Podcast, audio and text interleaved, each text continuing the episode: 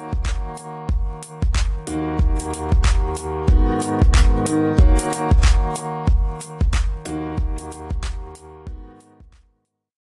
ahoj, vítam vás pri ďalšom dieli veterinárneho podcastu. Moje meno je Katarína a som doktorka veterinárnej medicíny.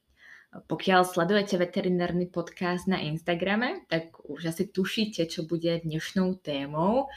Bude to veľmi častý problém, ktorý je spätý práve s jeseňou a to môj pes kašle. Vysvetlíme si, ktoré ochorenie najčastejšie spúšťa tento klinický obraz, taktiež ako táto choroba prebieha a aké sú možnosti prevencie, ako sa účinne brániť voči nakazeniu. Keďže pomaly začala jeseň, tak uh, som si dala taký záväzok, že sa budem veterinárnemu podcastu venovať uh, na nejakých pravidelnejších bázach aby ste ho mohli počuť každý týždeň. Takže uh, sa budem snažiť epizódky vydávať začiatkom týždňa. Vždycky vám aj nechám upozornenie na Instagrame, aby ste vedeli, kedy nová epizóda vyšla. A samozrejme, že ju môžete sledovať bezplatne na všetkých podcastových platformách. Ak uh, vás napadajú nejaké témy, ktoré by ste radi počuli vo veterinárnom podcaste, tak kľudne píšte. Budem rada za nejakú spätnú väzbu alebo za nejaké návrhy, aké témata sú pre vás atraktívne. A teraz si poďme povedať, čo teda robiť, keď váš pes kašle. V prvom rade je dôležité rozlíšiť kašel od zvracania, čo keď sa o tom takto rozprávame, tak sa vám môže zdať, že je to predsa jasné vedieť, či zviera kašle alebo či zviera zvracia. No ak je prítomný pri tom kašľaní výhoz, teda nejaký chrchel, tak si to veľa majiteľov míli práve s zvracaním. Zvracanie je vtedy, keď e, je zapojený brušný lis, to znamená brušné svaly, ktoré sa stiahnu a zviera potom vyvráti obsah zažívacieho, teda tráviaceho traktu. Väčšinou sa jedná teda o natrávenú zažitinu, teda natrávené granule, konzervu alebo hoci čo, čím to zviera krmíte ale v prípade, že ten žalúdok je prázdny, tak to máva žltkastú tekučinu. Vtedy sa jedná vlastne o žalúdočné šťavy a šťavy zo začiatku tenkého čreva. Takže táto tekutina nebýva obyčajne číra, ale proste býva to nejaká hnusotina s granulami sfarbená do žlta prípade, že pes kašle a kašle dávivo a je ten výhoz, uh, tak um, to brúško zapojené nie je a tekutina, ktorú vykašle z plúc je číra. V prípade psincového alebo kotercového kašla, ktorý je dnešnou téma podcastu, je táto tekutina ešte aj taká spenená. Je to proste úplne taký ako keby ako hnusný sopel, ktorý je sfarbený do biela. Dúfam teda, že nejete. Ak áno, tak dobrú chuť a asi odločte svačinu bokom. Na Instagram som vám aj nahrala video s fenečkou špica, ktorá má klinické príznaky kotercového kašla, aby ste si ho mohli vypočuť a potom vedeli, o čo sa teda jedná, keď, keď sa rozprávame o tom dávivom kašli. Psincový kašel má veľa takých alternatívnych názvov, veľa prezývok. Oficiálne lekársky sa toto ochorenie volá infekčná laryngotracheitída Jedná sa teda o chorobu, keď je postihnutý dýchací aparát, je tam vlastne napríklad zápal priedušiek, je, je proste postihnutá celá tá dýchacá sústava vrátane plúc. Priebeh môže byť ľahší, môže byť aj vážnejší, záleží to na imunitnom systéme, ale táto infekčná laryngotracheitída má viacero takých zaužívaných názvov. Niekedy to voláme psincový kašel, niekedy kotercový kašel alebo koterčák a prečo sa to teda volá kotercový kašel. Toto pomenovanie, respektíve táto prezývka vznikla preto, že toto ochorenie bolo popisované hlavne v oblastiach, kde bolo veľa psov na jednom mieste.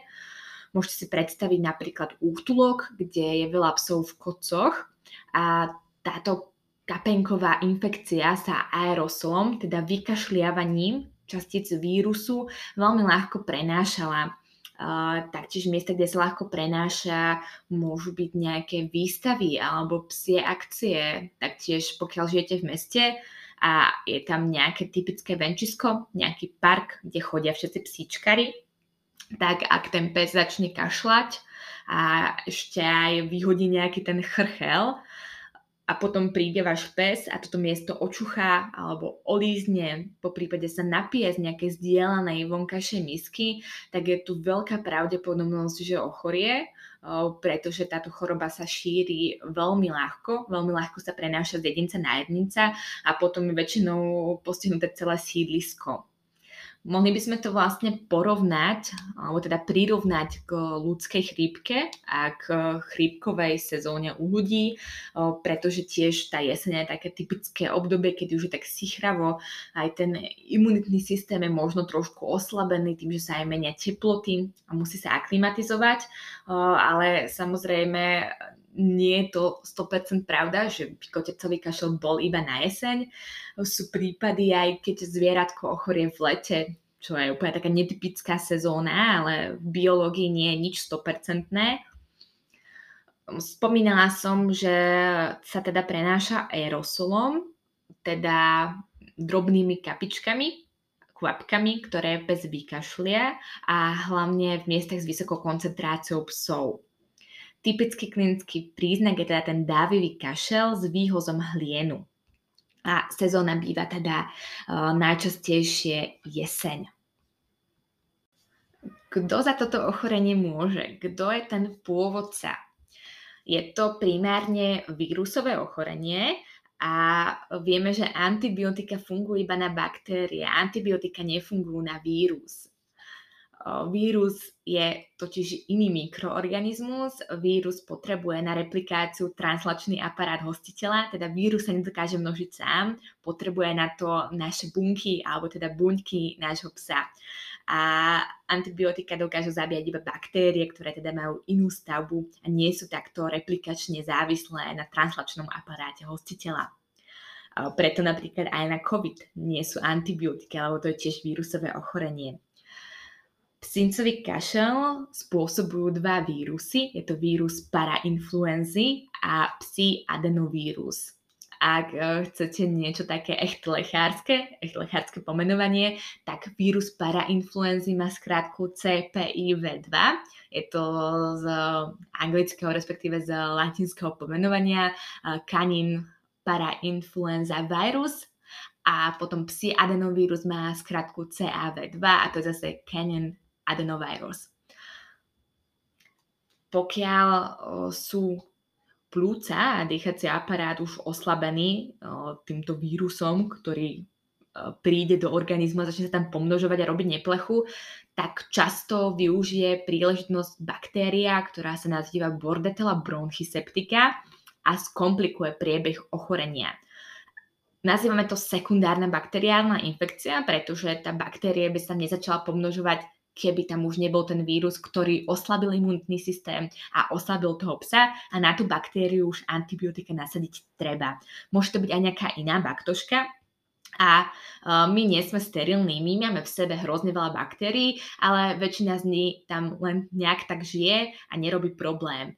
Ale môžu využiť nejakú príležitosť, preto sa volajú oportunné baktérie, kedy je tam nejaké iné primárne ochorenie a vtedy sa pomnožia a skomplikujú teda ten priebeh. Inkubačná doba e, znamená čas od nakazenia do prvých klinických príznakov a u psincového kašla trvá zhruba 9 dní. Samotná choroba trvá v e, řádu týždňov. Môžu to byť 2 týždne, môžu to byť 4 týždne, zase to záleží na imunite daného psa. Tak uh, už teda vieme, kto je zodpovedný za vznik koterčáku a vieme, že typický klinický príznak je ten dávivý kašel s hlenovitým výhozom, ale ako ten pes okrem tohto ešte vyzerá? Pes je apatický, to znamená, že sa nechce hrať, e, len tak poleháva, úplne nejaví záujem o škrapkanie, o nejakú interakciu alebo o prechádzky, je proste taký skleslý a každý majiteľ tento stav určite veľmi ľahko spozná.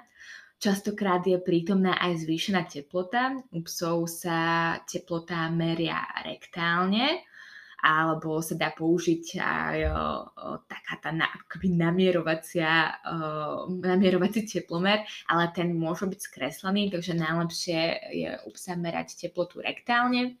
Um, je dobré na to mať nejaký vyhranený teplomer, lebo nechcete ten teplomer vyťahnuť do zadku psa a potom si ho dať pod pažu alebo ja neviem do úst alebo niekam inám.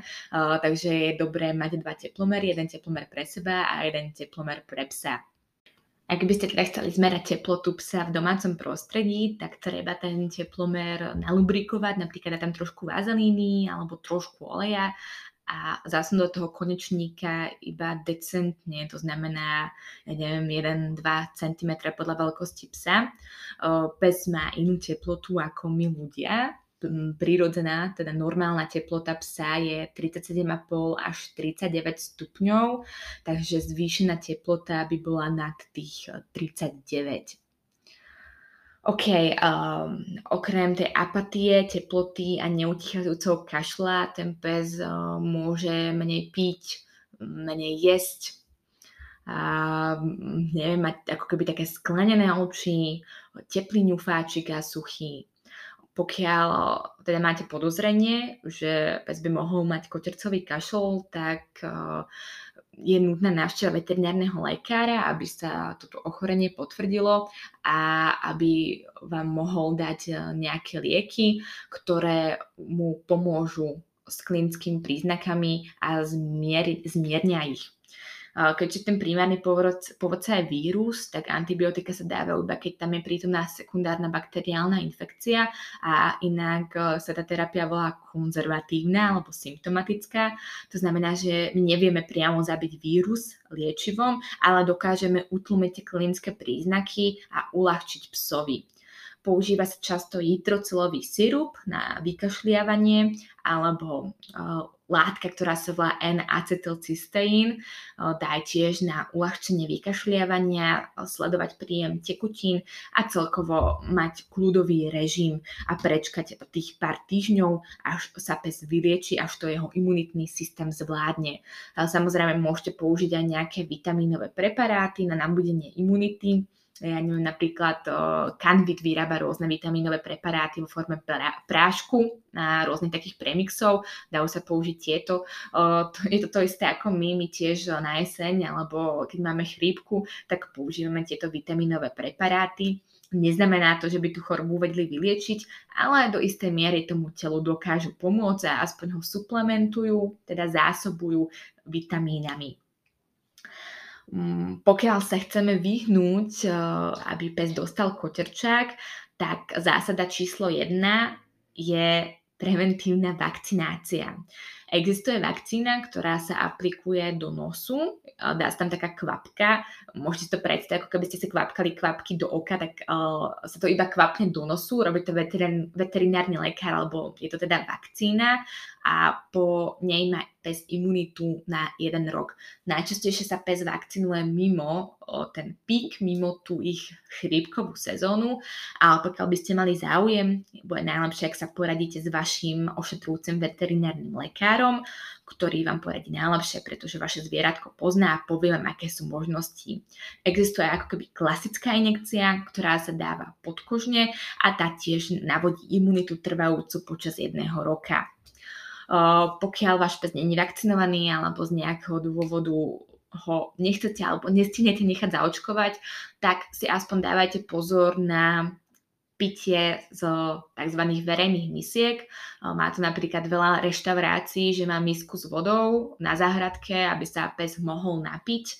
Alebo, a neviem, v Brne napríklad na Špilberku taká miska, z ktorej psíky môžu piť, um, čo je super v lete a ďakujem týmto ľuďom, čo to pripravujú, lebo podľa je to skvelý nápad. Akurát ten neskorý podzim a skorá zima, kedy je kotrcový kašel, tak nie je dobré, aby ten pes pil z takýchto verejných misiek. Lepšie, keď si nosíte svoju, pretože sa predtým mohol napiť chorý pes, ktorý tam vylúčil vírus, váš pes sa napije a ochorie. Môžete teda podávať aj tie vitamínové preparáty v rámci prevencie na posilnenie imunitu, posilnenie imunity, ale za mňa je najlepšia a hlavne naozaj spolahlivá prevencia tá vakcinácia. Tak ja vám teraz skúsim do mikrofónu prehrať, ako kašľala modelka Izinka, ktorá teda dovolila, aby sme priebeh jej kašla zverejnili na Instagrame na edukačné účely a mohli ste teda potom spoznať, čo sa deje, ak má váš, kaš, váš pes kašel. Tak ja to teraz skúsim pustiť a dúfam, že to budete dobre počuť.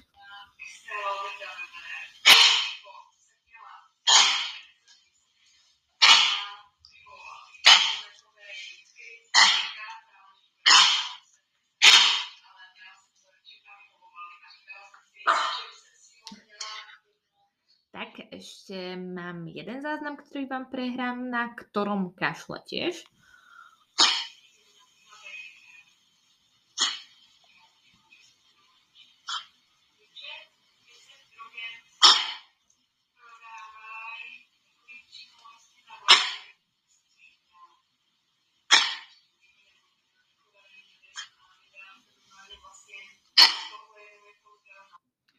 Tak uh, Izinka mala kotercový kašel práve mimo sezónu, celkom netradične v priebehu leta a už je teda vyliečená a je v poriadku, aby ste sa o ňu nemuseli báť. Môže ochorieť naozaj každý psík, nie je tam nejaká predispozícia, čo sa týka veku pohľavia alebo nejakého plemena, záleží to len a len na tom imunitnom systéme.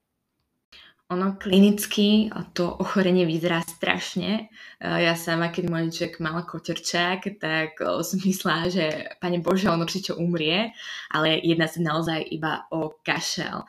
Nejedná sa teda o to, že by to museli zaskočilo, alebo že by zvracal, alebo že by vdýchol nejakú chuchlinku.